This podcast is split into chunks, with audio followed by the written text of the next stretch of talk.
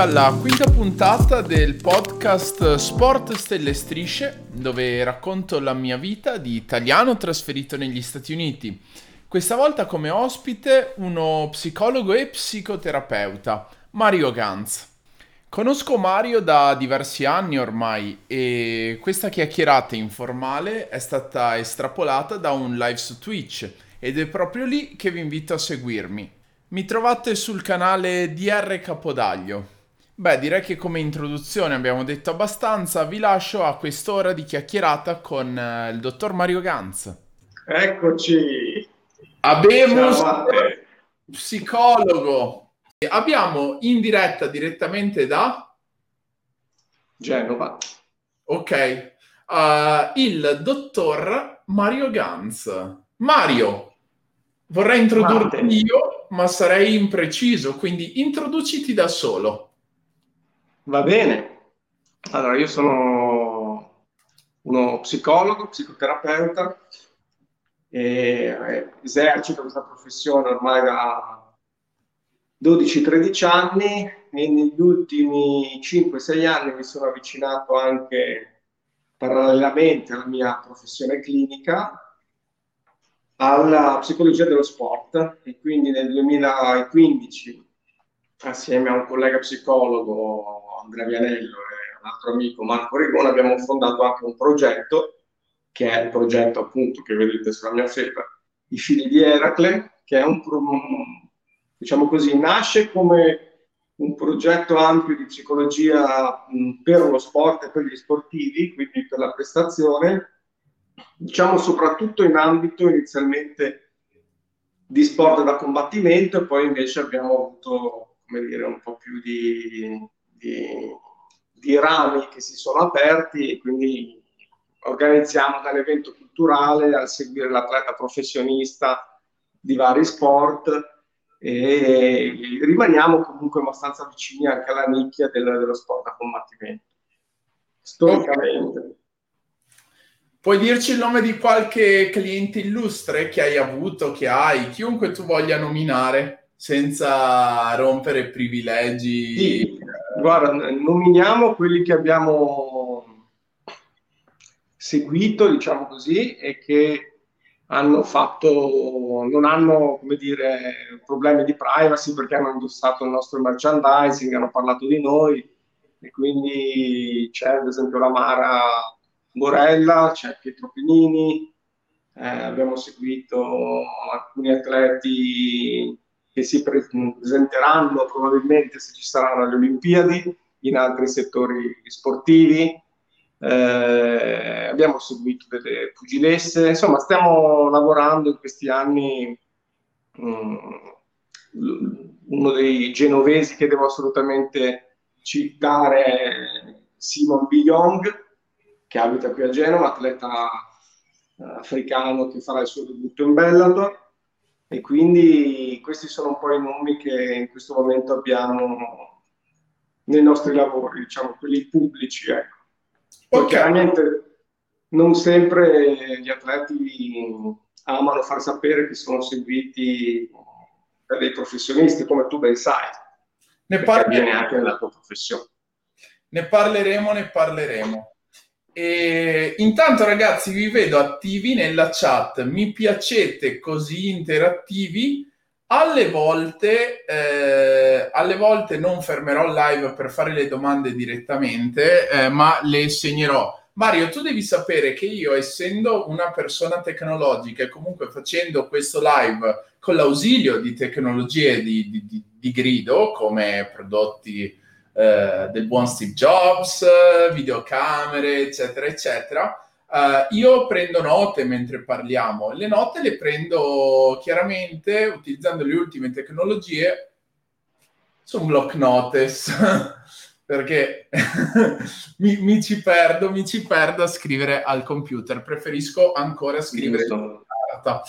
E, ok, quindi ragazzi, io mi segno, mi segno le domande, poi se me le dimentico, eh, se me le dimentico per strada, fammel, fatemelo notare per cortesia con educazione, altrimenti perdo la pazienza. E, ok. Um, subito, eh, intanto chiedo qual è la tua alma mater? Qual è la tua facoltà, la facoltà dove ti sei laureato? Non ti sento, Matte, adesso. Mi dispiace, ma è andato via completamente l'audio.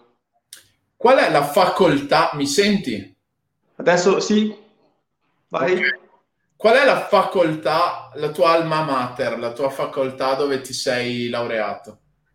Allora, io ho studiato a Padova, ho fatto eh, gloriosa, sangue veneto non mente, quindi sì, ho studiato a Padova per i cinque anni della facoltà di, di psicologia, dopodiché ho fatto un anno di tirocinio che è obbligatorio a Venezia, e, e, poi ho proseguito a Milano la specializzazione quadrinale in psicoterapia. Okay. Successivamente ho preso dei contatti con dei master privati per, diciamo così, eh, formarmi un po' meglio nella psicologia dello sport e quindi ho fatto una sorta di piccolo master qui in Italia e poi ho seguito invece un corso a distanza del eh, FC Barcellona, che è un Sport Hub Innovation, che ha all'interno del Master di Psicologia dello Sport, che è proprio, diciamo così, un hub della, della squadra di calcio del Barcellona. Ok, molto bene. Uh, io ti devo dire che invece, essendo nato e cresciuto a Padova, Uh, sono, sono, andato via da Padova per altri motivi, non perché non mi piacesse l'Università degli Studi di Padova, Anzi, ti dico la verità, ho un po' un sogno eh, di, di, a un certo punto prendere una laurea all'Università degli Studi di Padova, perché è una cosa che mi manca onestamente. Eh, mia mamma e mio fratello si sono laureate lì, io invece ho fatto Sapienza e la statale. Andando a vivere a Roma, eh, vivevo con un, all'inizio tra i ragazzi, tra i coinquilini che avevo, ce n'era uno che studiava psicologia eh, a Roma, alla Sapienza, e mi diceva che la facoltà degli studi di Padova è rinomatissima per quanto riguarda la facoltà di psicologia. Sì, assolutamente. La sede della medicina sono state un po' per tanti anni le punte di diamante eh, rispetto a queste due discipline, quindi eh, è una storica università con eh, sicuramente dei docenti molto validi, eh, chiaramente negli anni poi le cose cambiano, però è stata un'università sicuramente, per me è stata molto importante, anche per certi versi anche un po' dura all'inizio, non era quello che mi immaginavo ecco, quando mi sono iscritto a psicologia. Eh, però devo dire che poi sul lungo periodo sono contento di aver studiato a Padova. Pensavi di arrivare a Padova e fare bisboccia te, invece ti sei stato... Pensavo messo... di arrivare a Padova? E fare bisboccia Invece ti L'ho fatta, l'ho fatta, mi sono rimediato una bella steatosi epatica giovanile, ma insomma eh, abbiamo rimediato. Ok, molto bene. Due domande a bruciapelo.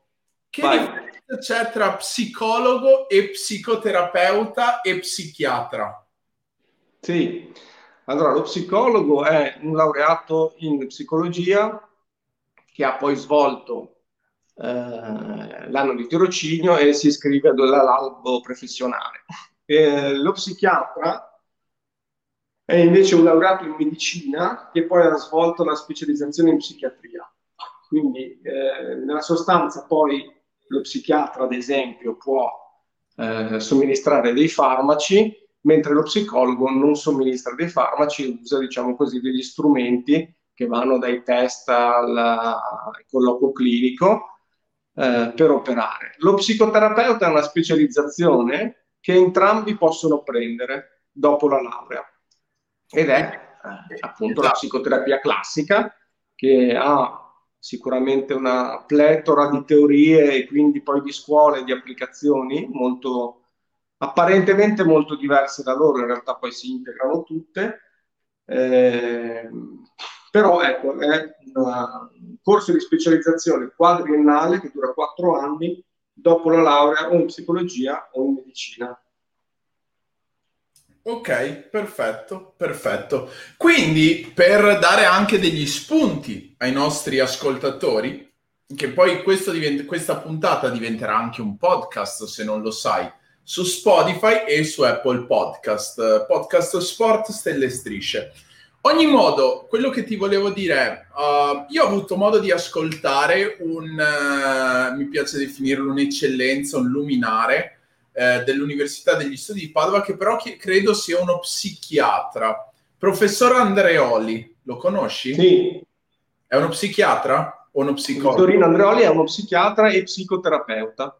Sì. Ah, ottimo. Ragazzi, se vi interessa, se vi interessa saperne di più di questo, di questo tema, anche con una, una chiave narrativa molto particolare, eh, quasi, quasi se vogliamo filosofica. Mi, mi, sembrava un po' di ascoltare un filosofo quando sono andato a una conferenza sulla longevità all'Università di Padova in congiunzione con l'Università di Harvard e, e, il discorso d'apertura è stato fatto dal professor Andreoli. Andatevi a recuperare o leggetevi i suoi libri oppure andate a eh, recuperare i video che ci sono su YouTube, ce ne sono tantissimi. Eh, e niente. Comunque, Mario, entriamo subito in media stress con la eh, prima domanda che leggo qui da parte di uh, ADV 2305. Qui i nickname sono abbastanza ogni tanto eh, no, non suonano così eh, musicali, però eh, insomma ci sta. Eh, ADV 2305 ci chiede ehm, qual è il tuo orientamento psicoterapeutico? E che cos'è? Allora, il mio orientamento psicoterapeutico è quello di psicoanalitico jungiano quindi io ho una formazione jungiana, eh, quindi mi rifaccio, diciamo così, alla psicologia analitica di Carl Gustav Jung, che ha un approccio eh, che potremmo dire psicoanalitico fenomenologico. Dopo la specializzazione, un po' per i miei interessi, un po' per eh, anche l'utilizzo con la psicologia dello sport, eh, sono entrato in contatto e devo dire anche volentieri con altri tipi di correnti, eh, grazie in parte all'ipnosi che ho, mi sono formato e anche all'MDR, ho comunque, eh, come dire, toccato anche correnti che sono attualmente definite come dire, cognitivismo del terzo millennio, ecco, di terza generazione. Quindi tutta quella branca del cognitivismo che lì da te in America è molto mh, influente e anche attivo nella ricerca, eh, che però ha recuperato tutto il ruolo anche grazie alle neuroscienze delle emozioni. E quindi anche questo, mh, devo dire che pur essendo, rimango uno jungiano, ma mi, reputo non un ortodosso con parrocchie, ecco, assolutamente. Ok, e siccome ovviamente il, il, il, pubblico magari non conosce bene il, il tema, ti chiederò di spiegare uh, alcuni dei lemmi che hai usato. Tipo, quando parli di fenomenologia eh, relativa al, al, tuo approccio. Eh, Purtroppo, Matteo, mi devi ripetere la domanda perché io non, praticamente non ti sento. Ok. Abbi pazienza, scusatemi, ma è probabilmente un problema mio, ma non, non, sento più l'audio quando sono in stanza con te. Mi, se- mi senti meglio? No. Eh, allora non è proprio una questione, è una questione del tuo output. Sì, e, sarà il problema del mio audio. Allora, la, la mia domanda è, la mia domanda è sì. eh, di spiegare alcune, alcune parole che hai utilizzato. Quando parli di fenomenologia, sì. relativa al tuo approccio, eh, di, di, di, cosa parli? Di cosa, di cosa si tratta? Puoi, puoi, articolare un po' di più questo... questo sì, questo... intendo dire che non c'è un approccio a prioristico al fenomeno psichico, ma si cerca di creare quella che i fenomenologi, i filosofi chiamavano epoche, cioè una sospensione del giudizio per avvicinarsi a quello che è più possibile eh, il dato psicologico, cioè l'esperienza eh, dell'essere umano. Quindi mh, la mia visione è abbastanza lontana dalla nosografia psichiatrica, che invece deve catalogare, etichettare, ehm, trovare figlia del positivismo medico, un'eziologia a tutti i costi del fenomeno psichico, ma seguendo Jung e un po' la fenomenologia ribaltiamo e, e vediamo com'è lo stato dell'arte dell'essere umano che si trova di fronte a noi, cioè che cosa accade, eh, come vive, che cosa sente prima di tutto, con appunto un'assenza di giudizio. E poi c'è un ribaltamento perché al di là di trovare la causa dello star male, quindi il sintomo eh, va curato a tutti i costi, eh, c'è stata una causa prima e via dicendo, si guarda anche a che significato ha in realtà l'accadimento psichico, che potrebbe essere un sintomo, no? Cioè, dove mi porta quel sintomo? Forse mi porta a zone di me che non ho ancora ben esplorato, che non ho conosciuto. Forse il sintomo non va subito, come dire, um, fatto tacere, no? Sintomo che può essere la paura, l'ansia, uh, la paura di guidare, di salire su un aereo e via dicendo. Non sempre ci sono delle cause scatenanti, quindi dei traumi che abbiano, uh, come dire, una, una collocazione spazio-temporale, è successo qualcosa per cui poi io non prendo più la macchina, faccio un esempio, ma ci sono anche delle situazioni interne che vanno un po' seguite, cioè quel sintomo può anche dirci qualcosa che va verso il futuro. La cosa che mi piace molto di Jung, che è uno dei grandi distacchi che ha avuto da Freud, se vogliamo, è che appunto inserisce l'aspetto che lui chiama in italiano, lo traduciamo con teleologico della psiche, cioè diretto ad uno scopo, ad un futuro, non solo, come dire, precipitato di quello che è successo nel passato. Quindi questo è un aspetto che io tengo sempre molto presente perché, salvo rare eccezioni, in realtà siamo equamente condizionati dal futuro come dal passato. Il futuro in parte ce lo costruiamo noi, quindi voglio dire, eh, ecco che qui la psiche e la mente giocano un ruolo abbastanza fondamentale. In gran parte possiamo iniziare a costruircelo noi con il nostro atteggiamento verso il reale, quello che definiamo reale. Ok, ok, molto interessante, molto interessante.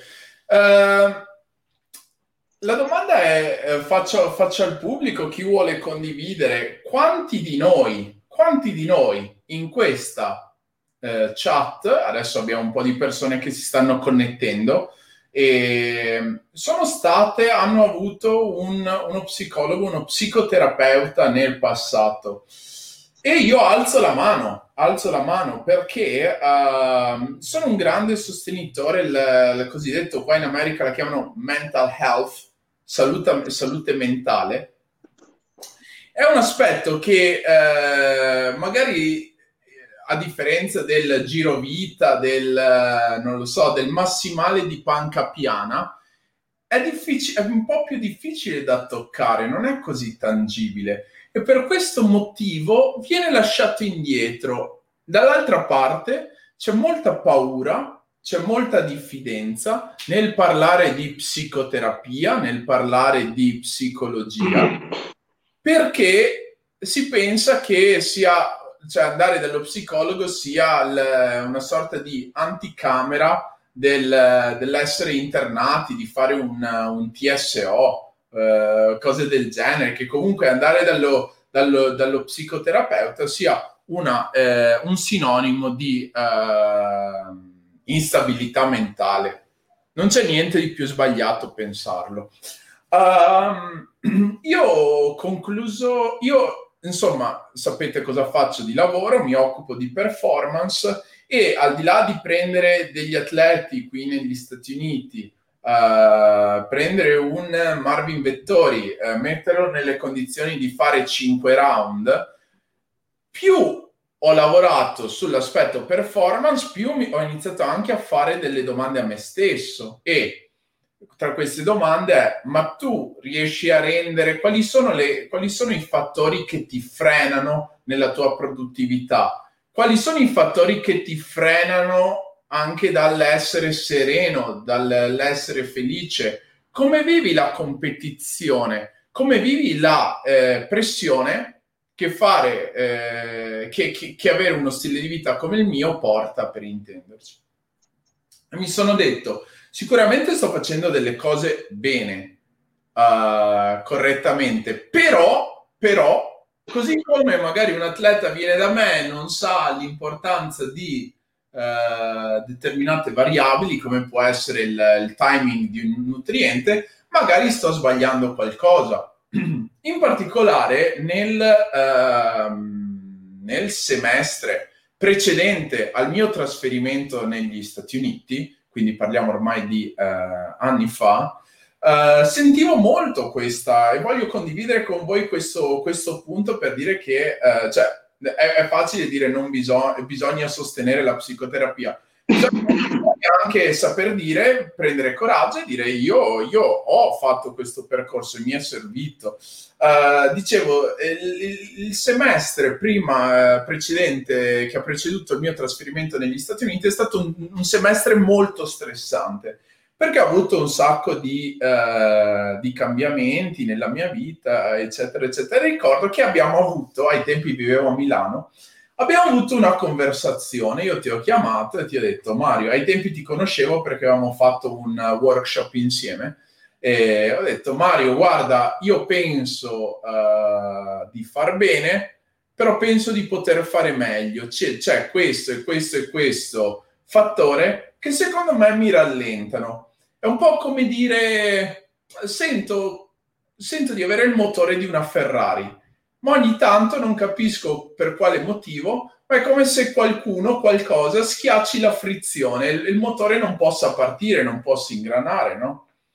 E, e, e, e tu mi hai dato una, una, una, bellissima risposta, mi ricorda i tempi. Io onestamente dico, ma magari, ma, magari riusciamo a fare qualche sessione, io e il mio, eh, il mio amico, al tempo non eravamo ancora amici, eravamo più buoni conoscenti, Mario, tu mi hai detto, guarda, dopo questa chiamata, dopo gli elementi che hai portato eh, in, uh, che hai chiamato in causa, non me la sento di farti la psicoterapia perché penso ci debba essere una sorta di oggettività a distanza tra eh, psicoterapeuta e eh, paziente, giusto? Perché io sono un paziente. Eh, sì però ti posso rimandare, ti posso rimandare a un, uh, un, una persona uh, molto vicina al tuo progetto, i figli di Eracle. Non so se ne abbia mai fatto parte, comunque molto vicino. E, e io all'inizio ci sono rimasto male, onestamente. Poi con il tempo invece ho capito il valore aggiunto, la tua professionalità nel prendere una distanza. E noi poi abbiamo il nostro rapporto è evoluto in amicizia e, e, e niente, giusto così. Uh, mi, mi, hai suggerito il nome di questo psicoterapeuta che mi pare abbia lo studio a uh, Milano, non mi ricordo. Uh, so, insomma, so, nella, riviera, nella, riviera, del Brenta. Eh, io ai tempi facevo su e giù da, tra Padova e Milano e, e, questa è un'altra cosa, l'importanza di investire in figure valide nel proprio team. Io all'inizio ho pensato, eh, mamma mia, ogni volta mi tocca, mi tocca prendere la macchina da, da, da, da, Padova, mettermi in autostrada, guidare mezz'ora. Mai un investimento è stato migliore. Eh, tutte le ore che ci ho passato a guidare e sono state, sono state uno dei migliori investimenti. Abbiamo fatto questo bellissimo percorso semestrale, dopodiché mi sono trasferito negli Stati Uniti, magari anche complice il fatto che in quegli ultimi sei mesi si è riuscito a produrre moltissimo e, e niente, basta. Poi ogni tanto lo sento il, il doc, eh, gli mando una mail, siamo rimasti in, in ottimi rapporti. Quindi, Uh, adesso leggo un po' la chat. Un attimo, vediamo. Esatto, c'è qualcuno che ha fatto outing ha detto anch'io ho fatto psicoterapia. Eh, ti posso chiedere, Mario, tu hai mai fatto psicoterapia? Certamente sì, per due motivi. Certamente sì, perché mh, mm, nell'ambito così psicanalitico jungiano chi vuole diventare psicoterapeuta o analista svolge su di sé prima, a sua volta, una terapia, un'analisi. E certamente sì, secondo motivo perché io nasco come paziente, non come psicologo. Io secondo anno di università volevo assolutamente mollare psicologia, eh, non mi piaceva, eh, ritenevo che ci fosse un approccio mh, troppo medicale, mi appesantiva moltissimo e quindi non stavo completamente bene per questa scelta. No? Prima di studiare psicologia io avrei voluto fare medicina, forse però avrei voluto fare qualcosa anche in ambito più artistico, filosofico, poi presi la strada di, di, di psicologia. E al secondo anno ho iniziato una terapia, una psicoterapia, eh, che forse anche mi ha aiutato in realtà in tempi brevi a non mollare l'università e quindi a decidere che invece andava finita e, e da lì eh, poi ho svolto un'analisi e via dicendo, comunque c- certamente sì. Ok, grazie. Certamente sì, è un po' come se tu pensassi in altri ambiti di lavoro, non tutti i lavori sono così, però è necessario, lavorando con noi stessi, sapere i nostri limiti, le nostre paure, quello che ci ha ferito.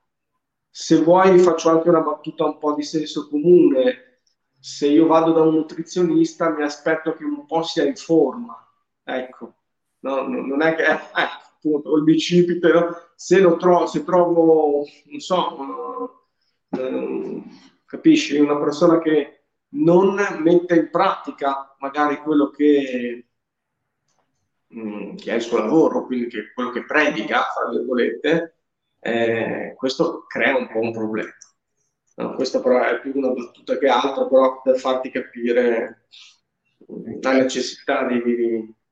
Ed è un'esperienza che ho condiviso con te eh, molto bella, molto bella, dove l'investimento poi viene eh, riscattato in tante altre forme, perché il benessere è quello che poi ti permette di agire come vuoi eh, nel migliore dei modi che la natura ti ha fornito. Quindi il benessere poi lo riporti sul lavoro, lo riporti nella relazione, lo, lo riporti nello sport, nello studio. Eh, okay. Prendersi cura di sé è il miglior modo poi per prendersi cura eh, degli altri, delle proprie, dei propri obiettivi, delle proprie emozioni, delle proprie relazioni e via dicendo. Ok. Quindi è sicuramente un investimento. Noi forse paghiamo ancora un po' un dazio culturale, ecco, no? per cui in provincia ecco, non è proprio cioè, si va dallo psicologo quando si sta molto male, ad esempio, quando si è in gravi crisi, no? Non ci si va per chiarire dei dubbi cosa che invece forse con la prima na- psicanalisi anni 50-60 si faceva, poi è andata un po' persa questa cosa, si è un po' medicalizzato il tutto, no? Lo psicologo è stato un po' associato appunto alla medicina, alla psichiatria, al problema no? A- o alla fragilità. No? Chi va dallo psicologo deve essere uno fragile, che ha qualche lato oscuro, cioè abbiamo tutti i lati oscuri, tutti abbiamo fragilità, ma in realtà è un lavoro... Mm, come dire, di, di, messa in ordine di una stanza no? in cui si apre la luce, si, si guarda cosa c'è, no? senza timori. Ed è, credo, molto balsamico il tutto. Eh. Certo. Eh, intanto ragazzi vedo che eh, qualcuno mi ha chiesto chi è, il, chi è stato lo psicoterapeuta con il quale ho lavorato scrivetemi un DM su Instagram e, eh, e, e vi, insomma, vi do, vi do, le info. Non so, ecco, do, non voglio, magari è super pieno di lavoro, magari devo mandare un, gli mando un'email, gli chiedo se come è messo nel caso. Comunque ve lo dico, scrivetemi su Instagram. Ehm, allora, leggiamo un po' le domande dei ragazzi. Eh, Volentieri. Tengo l'orecchio per sentire, eh. scusate ah, la posizione tranquillo. Allora, in, chiedono se, vabbè, cerco di prendere le, le migliori. Uh, se conosci un tale amico Colaianni. È per me la domanda? Sì. Conosci un tale dottor Colaianni? No. Ok, va bene. E no. che cosa ne pensi della psicoterapia cognitivo-comportamentale e di cosa si tratta in primo luogo? Di cosa si tratta? Ci vorrebbe una serata intera. La psicoterapia cognitivo-comportamentale è un modello psicoterapico, quindi è una teoria della mente con una teoria della terapia. Ehm, è un approccio, e lo dico anche se non è il mio approccio di riferimento, che ha dei punti di forza sicuramente. Eh, ci sono dei protocolli che possono essere molto utili per affrontare insomma, certi, certi quadri sintomatologici, certi disturbi psichici ed è un, diciamo così, uno delle, dei, de, de, delle braccia della psicoterapia più forti attualmente nel mondo. Ok, perfetto. Se qualcuno volesse approfondire questo tema, questo tipo di psicoterapia, eh, avresti qualche autore da consigliare, qualche lettura? Ah, autori cognitivi comportamentali, ma eh, non è, ripeto, non è il mio approccio, però ad esempio in Italia c'è un docente universitario che è Bruno Bara, che ha scritto vari testi per la collata Dorenghieri, che credo sia molto completo nelle sue esposizioni della, della teoria del modello della mente cognitivo-comportamentale. Ok. Quindi sì, Bruno Bara, direi così a, a caldo. Grazie. Intanto ringrazio coloro i quali si stanno iscrivendo al canale, come il nostro Toro Seduto 11, e anche quelli che dicono che danno un follow al canale. Tutti questi, questi contributi, nonché anche King of the Congo che ha donato un caffè, un dollaro, e lo chiamiamo un caffè, e aiuta a crescere il, il, progetto ed è super apprezzato. Ma vabbè, non perdiamoci nelle spieghe ed andiamo avanti. Uh, questa è una bella domanda. Intanto, quando, ogni volta che senti questo, questo rumore è il, ehm, il, il, il, come si dice, un, un, alert che dice c'è un nuovo follower, una donazione. Tu non lo puoi vedere, ma ogni volta che qualcuno si iscrive compare Lucianone Pavarotti nazionale che ringrazia, eh, che ringrazia quando insomma uno dei suoi eh, uno dei suoi, dei suoi, brani, probabilmente il Nessun Dorma, ecco, e che fa così col fazzoletto. Vabbè, ogni modo ho voluto renderlo un po' più pittoresco. E, e, ehm, ci sono delle bellissime domande, qui gran parte dei nostri ascoltatori sono eh, sono anche atleti, magari amatoriali. E dunque io ti chiedo, come si lavora con un atleta infortunato nella gestione del, eh, del, del lungo periodo di stop? Che, che sì. cosa bisogna fare? Immagino ci siano molte sfumature, eh, però... Assolutamente è... sì.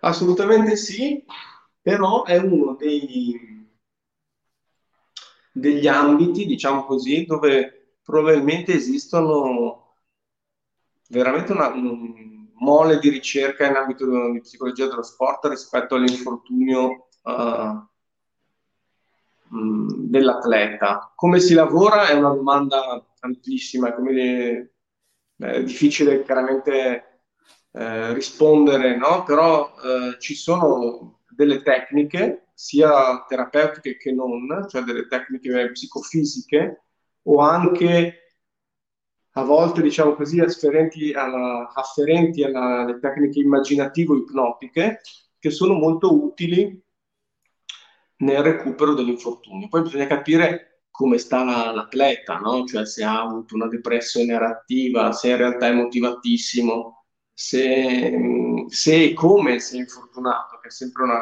questione molto interessante. L'infortunio che in generale nell'atleta professionista va tenuto da conto perché è uno degli episodi che capiteranno nella carriera, ancora di più negli sport da contatto e negli sport da combattimento, ma in generale eh, va tenuto da conto, ma è sempre molto interessante capire se, che tipo di infortunio come è avvenuto.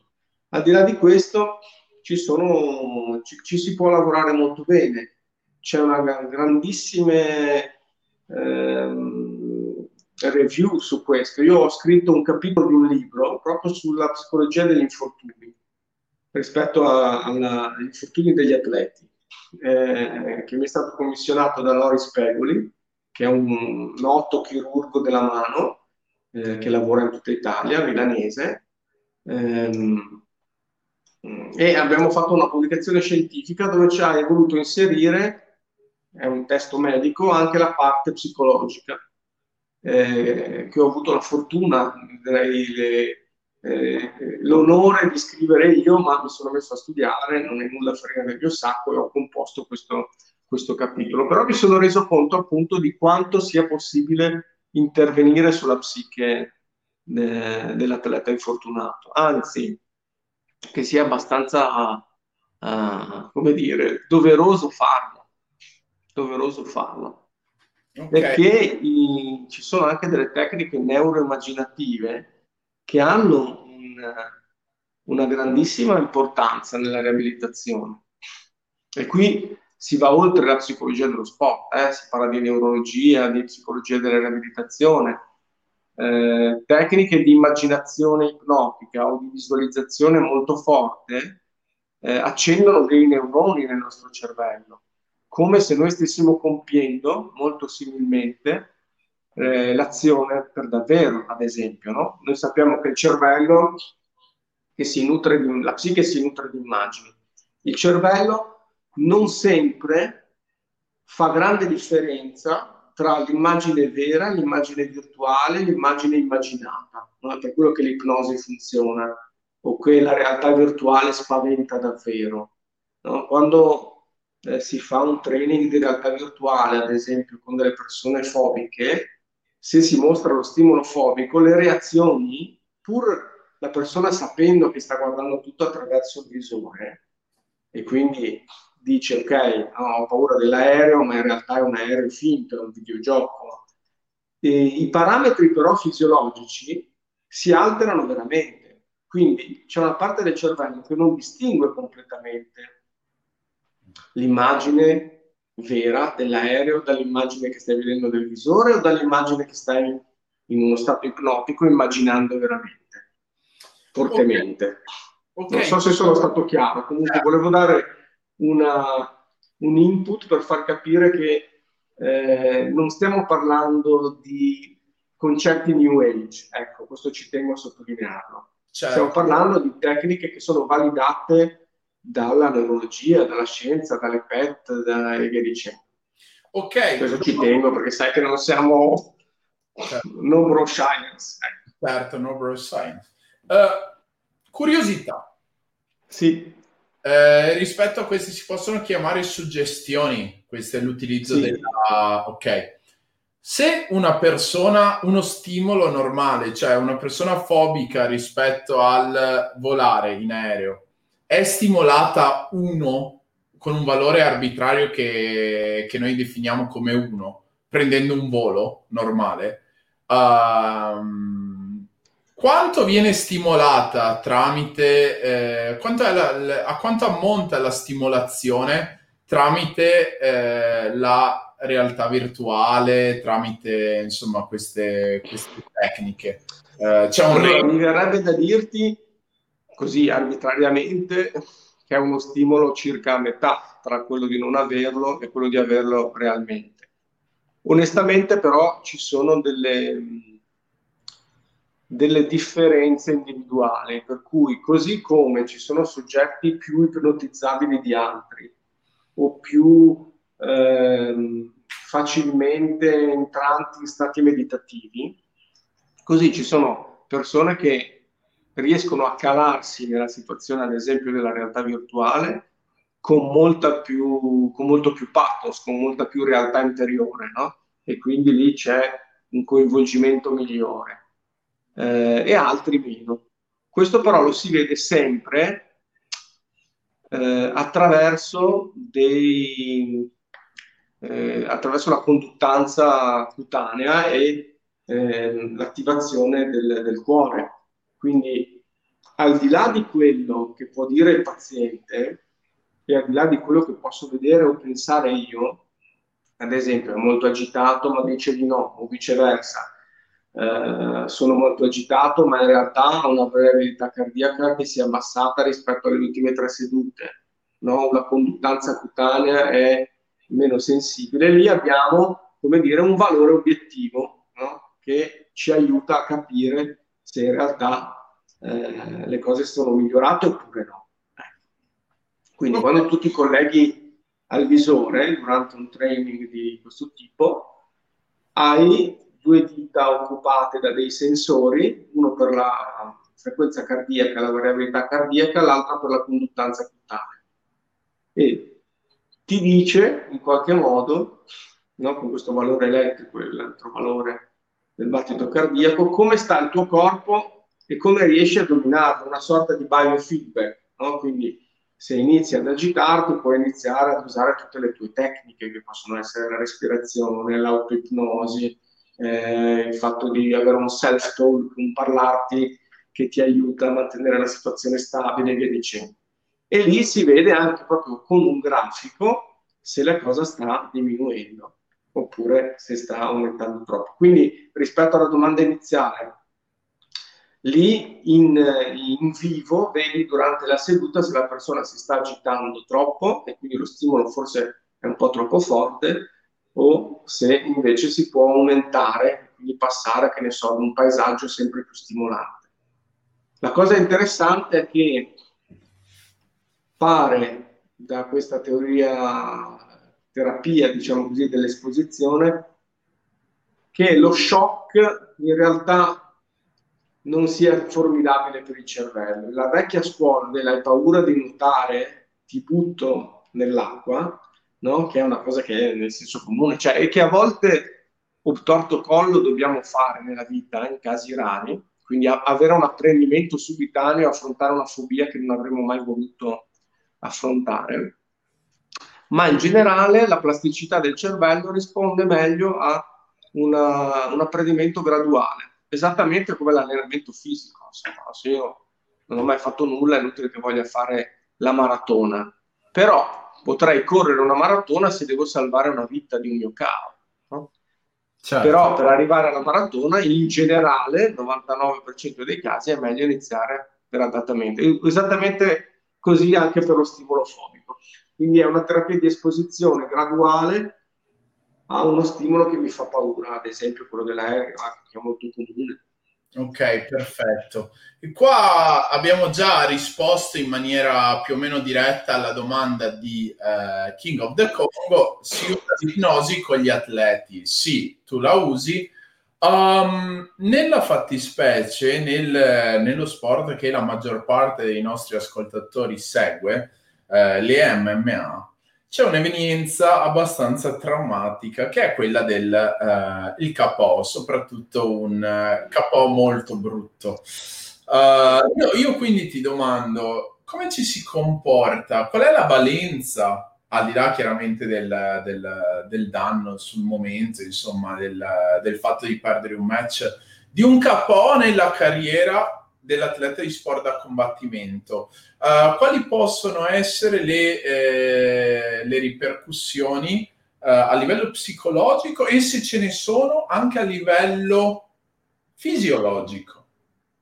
Sì, allora una valenza secondo me molto alta, con un'incidenza che è trasversale dall'amatore o dal dilettante, perdonami, fino al professionista eh, dove però a volte, nella mia esperienza, eh, il professionista fa quasi più fatica a volte ad ammettere che ci siano state delle conseguenze di un brutto KO.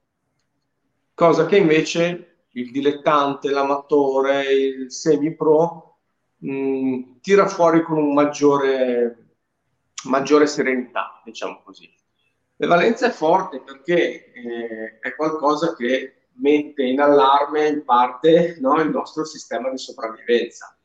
Cioè noi lì con un trauma cranico oppure con eh, delle conseguenze che un knockout può avere, eh, andiamo a toccare una sfera che è quella della mia difesa personale, della mia tutela corporea, psichica, cioè della difesa della mia vita e del mio spazio vitale.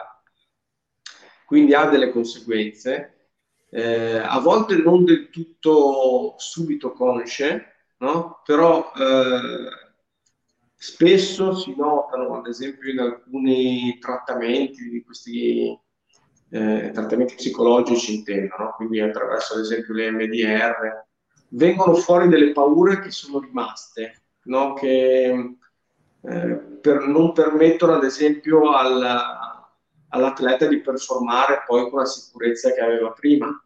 Questo è molto frequente, assolutamente. Ok, ok, okay grazie mille. Eh, una, domanda, una domanda un po' più pratica invece adesso. Se due dei tuoi clienti si dovessero scontrare in gabbia, li potresti seguire entrambi oppure dovresti fare una scelta? Eh, questa è una bella domanda. Questa è una bella domanda. Nel senso che mm, teoricamente potrei vederli entrambi, perché la mia professionalità è quella di far star bene l'atleta con tutti i mezzi che ha a disposizione, non è quello di, eh, come dire, farlo vincere, la, è una conseguenza. Io faccio parte di un tassello assieme a un'equipe di persone eh, a cui probabilmente l'atleta si è rivolto.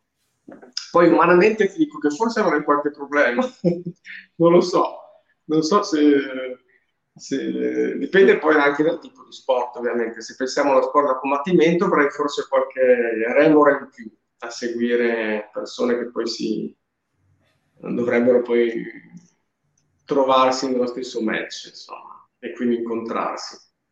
Certo, certo, no, no, è assolutamente, assolutamente. Scusate se c'è questo rumore di iMessage, per qualche motivo, anche se chiudo iMessage, a differenza di WhatsApp, eh, non eh, continuano ad arrivare le notifiche, quindi perdonatemi. Detto questo, ehm, sì, assolutamente, essendo si, si, dice questa cosa, si, si leggono anche parecchi post eh, a riguardo. Um, si può giocare a calcio, non si può giocare ad MMA. Quindi diciamo sì. è uno, uno, sport, se vogliamo chiamarlo, è uno sport di fatto, però con implicazioni psicologiche eh, forse un po' più ampie o è una frase troppo forte quella che ho detto? Ti trovi Forse un po' più. Eh, le, le, implicazioni psicologiche del, sì. dell'MMA nello sportivo sono forse un po' più ampie che quelle del calcio nel calciatore o del giocatore di pallacanestro nella pallacanestro. Cioè, sì, sì, sì. Ok, sei d'accordo? Sì, okay. sono d'accordo perché è uno sport dove il contatto è pieno, e dove c'è eh, una chiara atto aggressivo. Quindi certo. l'aggressività e la violenza si manifestano seppur con delle condizioni molto particolari, quindi con delle regole chiare, con, eh, voglio dire, non siamo di fronte a una situazione di vittima e carnefice, siamo di fronte a due persone che arbitrariamente attraverso delle tecniche sportive si affrontano no? con lo stesso peso e via dicendo. No? Quindi è una, eh, questo ci tengo a sottolinearlo. Però chiaramente è uno sport dove ci si andrà a fare del male, no? eh, cosa che non succede se uno inizia a giocare a basket o a tennis o a ping pong o andare in bicicletta. No, dove metterai in conto un infortunio, una caduta, una storta, magari anche uno spintone, ma non quello di prendersi no? a pugni o trovare dire, il proprio collo schiacciato fra due gambe. Ecco. Quindi è sicuramente diverso come sport da altri e ha delle implicazioni diverse anche psicologiche. Con questo non voglio dire, non voglio cadere nel, così, nel mainstream, no? per cui poi il pugile sarebbe per forza un violento, eh, dell'MMA pure, ha un'aggressività superiore agli altri. Ecco, io questo non lo riscontro e non sono neanche molto d'accordo su questa generalizzazione. Eh, spesso anche ho incontrato persone e atleti, eh, sia donne che uomini, molto delicati, con le loro paure rispetto a farsi del male o a fare del male anche, perché questo è. Eh, quindi mi sento di dire che però non c'è questa, non è questo il tipo di implicazione psicologica, eh, se, se, era questa un po' la domanda. Ce ne sono altri, cioè c'è un fattore psicologico eh, enorme che è quello della, dell'aggressività agita, okay. tutto ciò che questo comporta, chiaramente. Ok, ok, ok, ok. E qui mi collego a una domanda del nostro Duca d'Emilia, parlando proprio di aggressività, di anche senso di intimidazione. Eh, aspetta che qua c'è il gatto che mi, eh, mi, mi, mi, mi danneggia con i suoi artigli aguzzi eh, per cortesia, eh, grazie. E cosa avrà capito? Non lo so. Comunque, il Duca d'Emilia dice um, l'ossessione eh, che molti degli atleti migliori al mondo hanno. Jordan, Nadal, Cristiano Ronaldo. Si può considerare una psicosi? Eh, se sì, è possibile diventare il numero uno al mondo senza essere ossessionato? Bella domanda. Allora, psicosi no, perché la psicosi è un tipo di area psicopatologica che non riguarda questo tipo di fenomeno, però è vero che, mm, come dire, si può trovare una sorta di disturbo ossessivo a volte in questo tipo di personalità. Qui citiamo i grandi sportivi, potremmo anche citare dei grandi imprenditori no? dei, dei, grandi statisti. Ecco. Ehm, quindi probabile che ci sia anche una, una, una forma mh, mm, di ossessività in quello che fanno. È possibile diventare dire, grandi atleti eh, numeri uno senza essere ossessivi? Penso proprio di sì. Eh, c'è da dire che però a volte dei quadri di personalità che magari sono disfunzionali in altre aree, per cui magari l'atleta numero uno lì, oppure l'imprenditore nel lavoro riesce moltissimo bene, e poi in famiglia quell'ossessività lì diventa un vero problema. Quindi bisogna stare attenti poi nel, nelle aree in cui si giocano le proprie eh, funzioni, le proprie aree così un po' più oscure. Um, però sì, sì, credo che si possa diventare anche numeri uno senza dover per forza ehm, come dire, entrare in una zona ai limiti dell'equilibrio, ecco, emotivo e psichico e via dicendo. Certamente il quadro, come dire, ossessivo con la motivazione è un, un potente boost per certi versi. Eh? Ok. Perché chiaramente significa e il lavoro dello sportivo è sostanzialmente un lavoro di disciplina e di organizzazione. No? Eh, poi noi tutti siamo attratti dal talento, no? che è una visione anche abbastanza romantica, secondo me. Per cui il talento, sì, Maradona, talento, no? Quindi, eh, oppure l'artista di talento. Si dimentica sempre che c'è un artista che in realtà ha una disciplina incredibile, e magari sono 30 anni che dalle 8 alle 20 dipinge o scolpisce, no? E, e idem eh, l'intellettuale oppure lo scrittore o, o, appunto l'atleta, che sia di MMA o di ping pong, poco importa.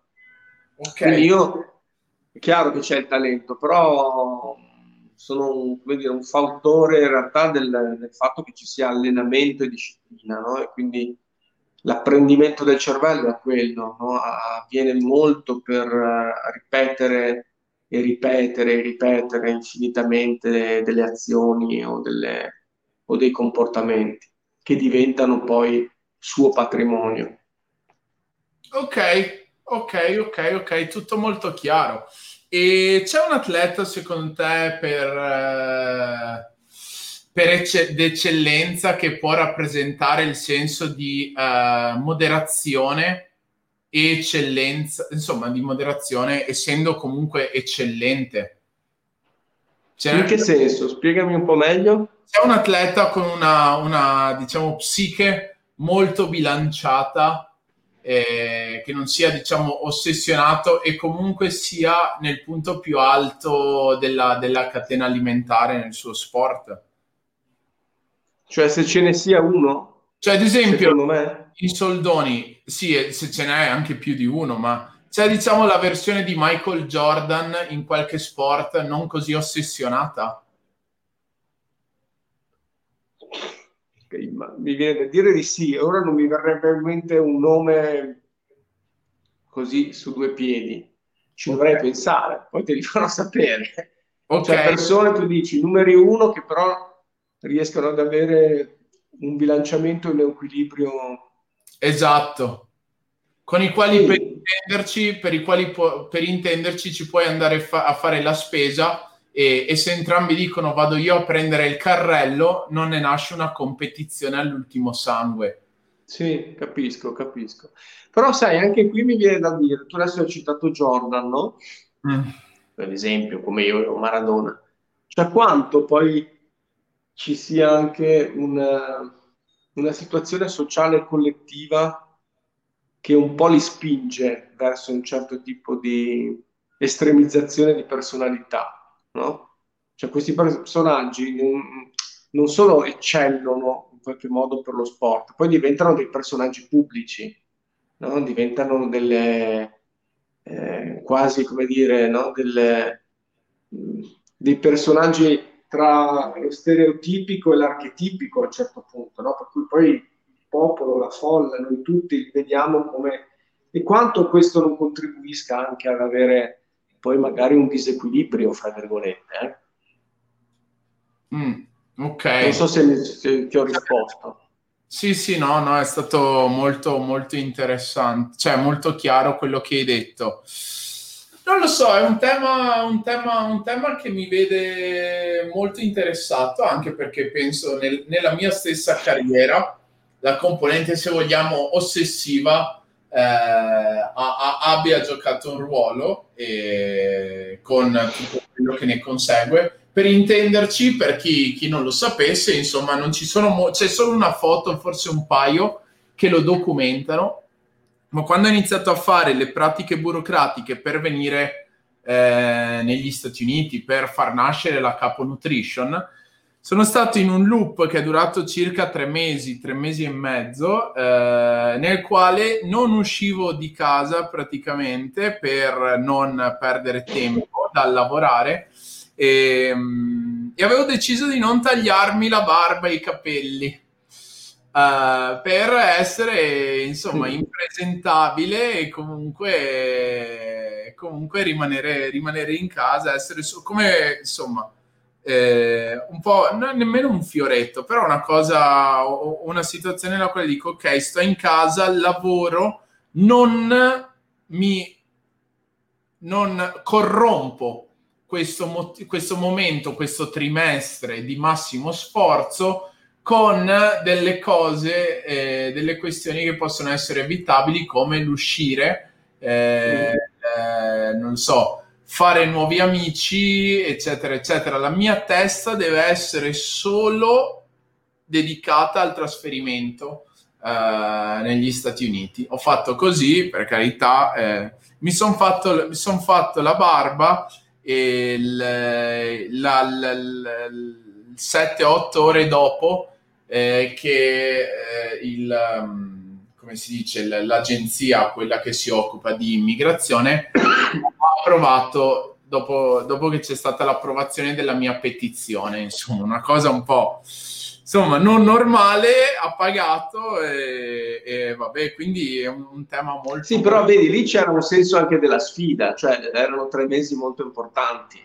Certo. Dove tu hai messo, tu mi dici tu, ossessività, sì, però anche impegno e passione, cioè era, una svolta biografica.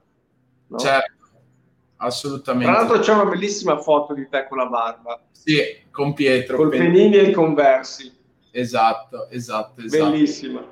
E, ehm, ok, perfetto. E, ehm, ora arrivano, poi ho una serie di domande che non ho ancora letto sul taccuino. E, e, comunque andiamo a vedere quali altre domande da parte dei nostri follower. Eh, qua chiedono quali sono i consigli che daresti a una persona che vuole diventare uno psicologo dello sport? Hmm. A livello, penso, di percorso formativo, non lo so, anche a livello, non lo so. Carta bianca. Sì, allora direi di, prima di tutto di scegliere un buon master. Allora, se la persona ha già grandi esperienze di lavoro, ehm, il percorso è un po' diverso. Se però la persona che chiede questa cosa è invece un neolaureato oppure non, non sa nulla di psicologia dello sport, consiglio di scegliere un buon master che permetta, quindi un master universitario, se non all'estero, se in Italia universitario, mh, mm, che permetta... Posso interromperti un secondo? Sì. E è, è, importante perché hai detto, finché dici parliamo di Italia, è un discorso, se parliamo all'estero, questo può essere un fattore confondente. Per master all'estero si intende laurea magistrale, quindi la, le, diciamo il 2 che va a integrare il 3. Tu per sì. master parli di corso di perfezionamento post universitario. Esatto. E, ok, ok, perfetto. Quindi, dei corsi... in Italia parlo di un corso di perfezionamento post laurea. Ok. Che di solito è di uno o due anni.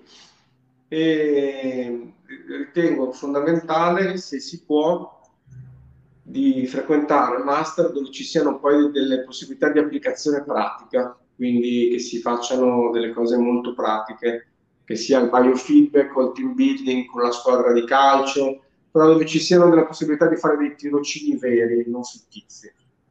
Ok. Perché poi la psicologia dello sport in sé a livello teorico non è difficilissima. No? Uno può prendere un buon manuale e iniziare ad avere no, le coordinate, ma il, è l'applicatività, cioè il, la parte empirica che secondo me va molto più sviluppata. Ok, perfetto. Eh, nella psicologia dello sport, esiste la figura o il, il percorso, diciamo, di mentorship, cioè se io sono un neolaureato, eccetera, eccetera, posso contattare te, Mario Ganz, piuttosto che, eh, non lo so, un altro psicoterapeuta e eh, fare una sorta di mentorship, quindi un, un, non lo so, un percorso privato eh, tra, tra, tra, le due figure, il, il, neofita, l'apprendista e te, dove fai, eh, dove, dove, dove eh, sì. parli direttamente con l'interessato, dici, parli dei tuoi trucchi del mestiere, parliamoli così, eh, definiamoli così, del tuo modus operandi e dai un'impostazione a questo, a questo, questo eh, apprendista. Sì, diciamo che eh, non parliamo di mentorship, noi parliamo nel nostro caso di supervisione, ah. perciò di avere in qualche modo un supervisore psicologo che ti aiuta nelle fasi di lavoro, nei casi più delicati e via dicendo, questo sicuramente è possibile. Sì. Ok, perfetto. Poi c'è un'altra domanda ed è con lo smart working, in realtà qua si parla della, penso, della psicoterapia eh, in remoto. È possibile sì. ricevere, erogare lo stesso trattamento di una classica seduta, quindi eh, in persona? Allora, la mia risposta è abbastanza secca ed è no, perché pur avendo anch'io lavorato, eh, ho protocollo il lockdown non in presenza, quindi soprattutto a marzo e ad aprile attraverso uh, il telelavoro, mm, non ritengo sia la stessa cosa. Eh, non è la stessa cosa fare un'ipnosi attraverso uno schermo, anche se è possibile, non è la stessa cosa avere un colloquio clinico, fare dei, dei training di psicoterapia corporea o di respirazione eh, perché manca il dato vis-à-vis, cioè manca la corporeità.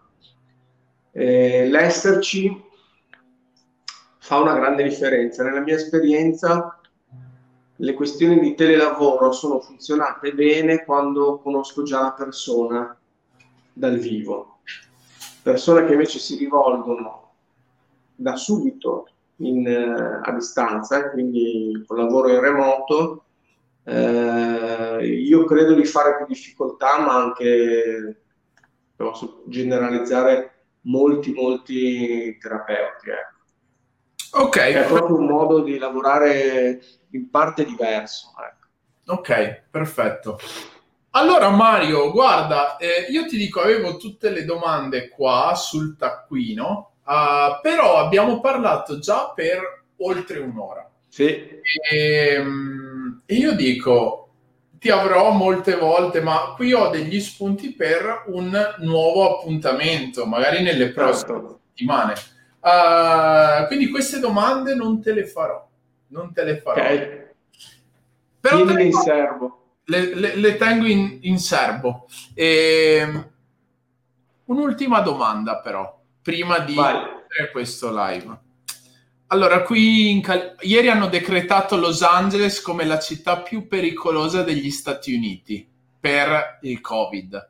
Ehm, de jure saremo in una sorta ancora di lockdown più o meno, cioè si consiglia fortemente alle persone di stare a casa. Ehm, in Italia vedo, perché vi, vi, vi, studio da lontano, ogni mattina mi arriva l'email del, dell'internazionale eh, che, che, che, che, riassume insomma, le, le, notizie delle testate giornalistiche più importanti, incluse quelle italiane. Siete, siete un po' ballerini, nel senso che un giorno siete zona gialla, un giorno siete zona rossa. Questa è una domanda un po' cioè, mainstream, ma te la faccio lo stesso, perché tante volte parlando delle cose semplici si parla delle cose anche più, eh, più, più, insomma, che, che accomunano i più. Che consigli daresti? Che cosa hai imparato eh, dal punto di vista della gestione della psiche, la gestione psicologica, l'approccio mentale eh, al lockdown? Che consigli daresti alle persone se ci dovesse essere un, se dovesse prolungarsi il lockdown? Eh, come approcciare la giornata? Come approcciare il lockdown? Eh, per, cercando di mantenere una qualità alta dal punto di vista psicologico. No? Ha senso la domanda che ti ho fatto? Assolutamente ha senso. Ma guarda, a parte il fatto che premetto che probabilmente questa situazione di cambio continuo di zone rosse, gialle e via dicendo sta creando attualmente più problemi che non eh, quando invece si ha una chiusura come dire, netta e definitiva. No? Ehm, la grande differenza con marzo, che a marzo non sapevamo bene di che cosa si trattasse, quindi c'era un generale stupore, una generale ansia. Ora sappiamo di che cosa si tratta, ma iniziamo a non capire più bene no, quali siano i confini, perciò un giorno possiamo uscire, un giorno una zona rossa, un giorno una zona gialla e via dicendo. Questo è il dato di fatto, eh? non discuto poi le scelte politiche e via dicendo, ma crea in qualche modo una situazione più confusionaria e più ansiogena per la psiche. Eh, il lockdown è sicuramente stata un'esperienza per alcuni positiva, per altri assolutamente deprimente, per altri ancora si sono barcamenati no? un po' tra la noia, l'ansia, la depressione, invece la, la, la vacanza inaspettata quindi è molto soggettivo. Il punto è che il lockdown non lo decidiamo e, come tutte le cose che non decidiamo, l'unica cosa che possiamo fare è lavorare su noi stessi con l'atteggiamento di risposta che abbiamo ad eventi su cui non abbiamo in realtà un grosso potere. No? Noi abbiamo lockdown, ci sono altre persone che vivono cose anche molto più, più gravi, no? voglio dire, popoli che vivono situazioni di emergenza molto dura. Eh, nel lockdown quello che io consigliavo era assolutamente quello di prendersi un giorno di svago, di noia, di, perdonami il termine, di fancazzismo alla settimana, ma gli altri consigliavo di avere delle giornate piene, ricche, Mm, non voglio dire per forza schedulate, ma quasi. Nel senso che eh, io ho lavorato anche tanti anni in carcere, no, Matteo? Che quelli che i detenuti che affrontano meglio la detenzione sono quelli che sono i più attivi, cioè sono quelli che cucinano, si allenano alla stessa ora, leggono i libri, vanno in biblioteca, scrivono la lettera a una certa ora, aspettano la telefonata a una certa, cioè hanno in qualche modo una giornata molto organizzata e attiva prima di arrivare al riposo notturno. Questo è quello che spesso manca alle persone che hanno dei lockdown più o meno lunghi. Adesso noi non abbiamo un vero e proprio lockdown, a parte questi giorni, però ci sono tanti paesi europei che sono in pieno lockdown in realtà, no? o non europei, penso a Israele. Quindi la situazione secondo me è sempre quella di organizzare la propria giornata in maniera efficace ed efficiente, perché altrimenti eh, si crea una, una, stasi psichica e anche fisica, come ben sai, quindi poi tutta l'attività fisica anche proposta eh, dalle palestre, in parte è stato un grande e ottimo ansiolitico, no? anche a distanza, perché l'attività fisica è un ottimo ansiolitico prima di tutto, no? è antidepressivo. E, e, però ecco, avere una giornata che abbia un senso, e ad esempio io consigliavo di avere degli orari tra sonno e veglia, che sono fondamentali per mantenere uno stato molto cosciente e attivo, perciò andare a letto sempre alla stessa ora e svegliarsi alla stessa ora. No? Può sembrare una cosa, una disciplina militare, in realtà è un'abitudine, diventa un allenamento molto sano, anche quando in lockdown uno avrebbe magari una giornata vuota e libera. Cosa tiri fuori dal cilindro? Eccolo qua. Ecco, appunto. ecco, non, vorrei, non volevo fare, tu mi capisci molto bene, no? sono le piccole abitudini che creano delle routine eh, forti, che creano delle, delle routine efficaci. No? Quindi non si tratta di essere il gioco winning della, della situazione, però mh, riempire il tempo, essere l'uomo è fatto per muoversi in tutti i sensi, nel corpo e nella mente. E la stasi eh, ristagna, ci porta in, in, soglie psichiche anche un po' eh, rischiose. Ok. Mario, sei stato, sei stato perfetto. Sei stato... Abbiamo nostalgia di te. Eh, lo... venire in Italia dovevo venire a marzo, poi c'è stata so. una cosetta microbiologica che ha un po'... Già. E adesso sai che ho due o tre piani sui quali sto lavorando e probabilmente certo. ti potrei dire una bugia e dire sì, torno appena posso, appena, appena, appena tolgono il, il travel ban.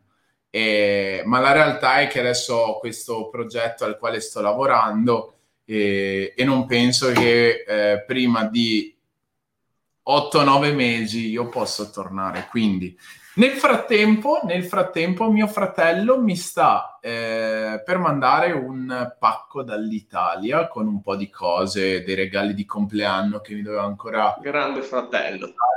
Io ti chiedo qua live, così faccio davvero stratega, eh, faccio leva sul pubblico, mi potresti far arrivare una di quelle felpine lì? dei figli di Era. Non ho sentito Matte, ripeti, ti prego. Mi potresti far arrivare una di quelle felpe dei figli di Eracle? Certo, come no. Okay. Qua. Dopo ti do l'indirizzo di, di mio fratello. E... Assolutamente. Ok.